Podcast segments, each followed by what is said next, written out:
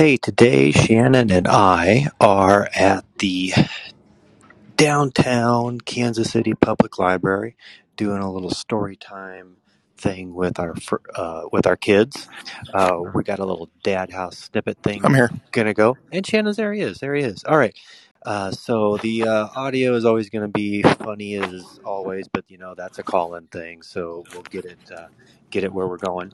Um, but uh, today, the dad, two of the Dad House crew are going to talk about the movie Turning Red. Before we do so, let's talk about Dad House.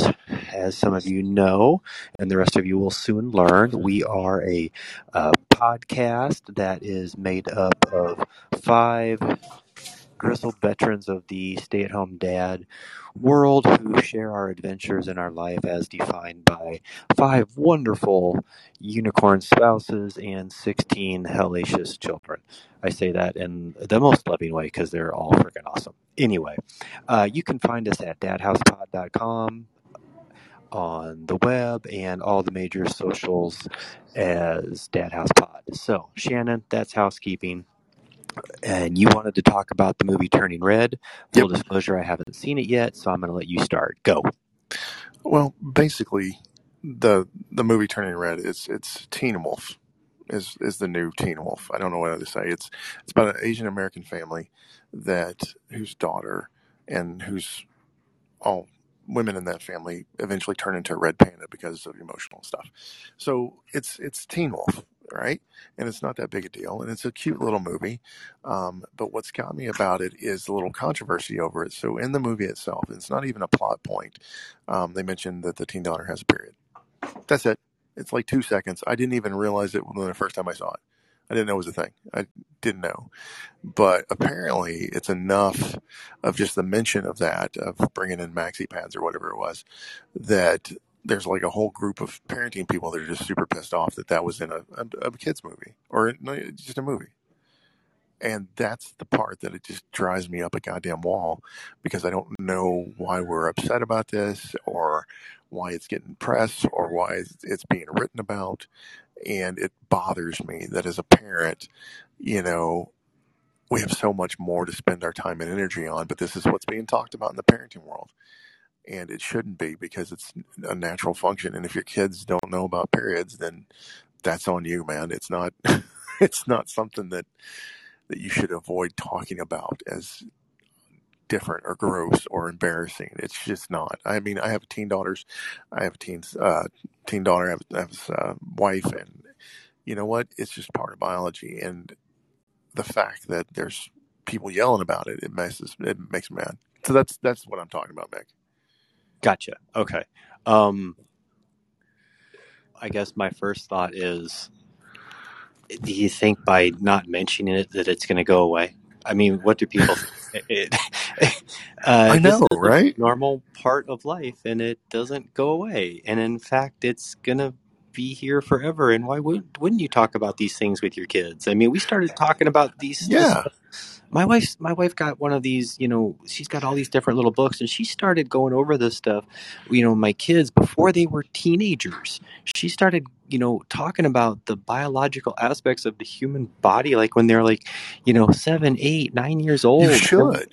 and we constantly go back and revisit them Well, I mean, just to, to mention the word period is not a swear word, right? It's not something that we should hide from our kids.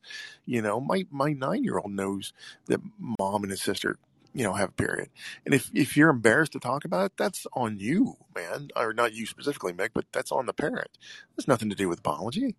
I mean, the biology's solid. It's there. Acknowledge it, man. yeah it's no different than the guys being afraid to go buy you know pads or tampons for your wife Yeah. i I know right where they are. I know where they are in my local grocery store. I know where they are at Target. I know where they are at Costco. I know where they are every single store I go to. Do you know why? They're on my I've been shopping list. I've been buying them for 20 years. That, you know, I have a teen daughter. you know, and we go through this shit, and I'm not. I, it's not something I'm embarrassed about to do. So the next part of this kind of debate, to kind of move us along too, is uh, there's again there are parents that are pissed off that there's teen rebellion in this movie because basically what happens is the protagonist here goes to a concert that her parents didn't want her to go to, and they're saying that's a bad example with for kids, and I'm like, Do you Have they not? Whoa, whoa, stop, stop. do these people? Do these people not watch movies at all? It's know, literally it's a, it's a trope in in Disney films. It's a trope, is it not? Yes, it is. I mean, they all go through and run out and do their. They're all headstrong, and they show these fierce, independent women who, you know, break the rules. And I mean, there's not a single. I mean, No. Mulan went and joined the army. You know, Merida went and tried to, you know, run Shoot away and do whatever her crazy Scottish stuff did. And I mean, Little all Mermaid got legs. Mo- what Moana do? What You know, Little do? Mermaid got legs and a period. There you go, Mick. That's what she did. You know, I mean, they're all. I don't. This is ridiculous, and not even the cartoon ones. I mean, oh, I mean, my kids loved. Um, my kids. Uh, it was like a not even a year ago. But remember the movie Yes Day with the Yeah, Gummy Bear song? That was, which yeah, is not a good song, but my eight-year-old loves it. Anyway, the, the, what was there? There was teenage rebellion, but were people up in arms about the movie Yes Day? No, not that I heard of, but because they were just all, all the, uh, you know, everyone just focused on the positive part. You know, give your kids a, a Yes Day, give your kids a Yes Day. yeah. Okay, but you know, Well, the there's always the downside to the yes day. You know, then your kids try to take because that's what kids do. They try to take advantage of you. They try to push the boundaries. Kids yes, and they should. constant. Yeah, of course, of course. They don't understand their own safety, but you know what? That's what we're here for. That is, but the, the whole point of that is you are the authority figure in their life, right? And for right now, they need to safely push against that authority because one day they're going to have to do it for real as an adult. You know, there's going to be times they're going to have to push back against authority, whatever that figure, whether it's job or work or whatever. And I would prefer they learn how to do that with me. And that's a, just a sign of growth, man. Yes, I, I, you. That's. Yes. Just Well, the other part of Gonna all give you a yes day on that one. there's another group. I know we say groups and parenting and all that, but they're saying you should take Turning Red the movie as an opportunity to talk to your children about periods menstruation, all that stuff. And again, that makes me mad too, because I mean, this has gotten big play. This has been like on the New York Times or Washington Post, one of those. It's like, why do we need an opportunity to talk about this? Why are we just not talking about as part of your normal growth as an individual? Like, I don't need a reason to talk to my kids about their biology. Like, I just do it. Does that make sense? It makes sense. Um, I don't know. I mean, some people just, I think a lot of it goes back to learned behavior.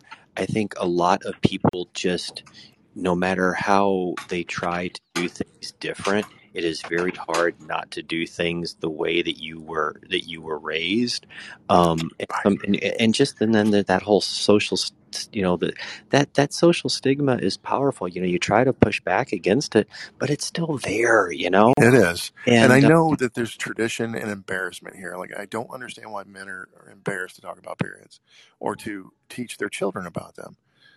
Like, seriously. I don't either because I'm not. I, I got nothing uh, other than the fact that you know we as a society are afraid to. Oftentimes, most people. I'm generalizing. I know it, but oftentimes most people are afraid to do things that make themselves uncomfortable. It takes a pretty strong Maybe. person to not to do this to do the hard stuff. Well, I think some of it is that people equate sexuality with periods, that they put those two, two things together.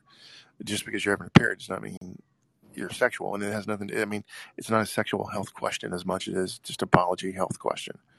You know, Yeah. that you, you, I mean, you should talk about sex with your kids too, but we'll get to that another time.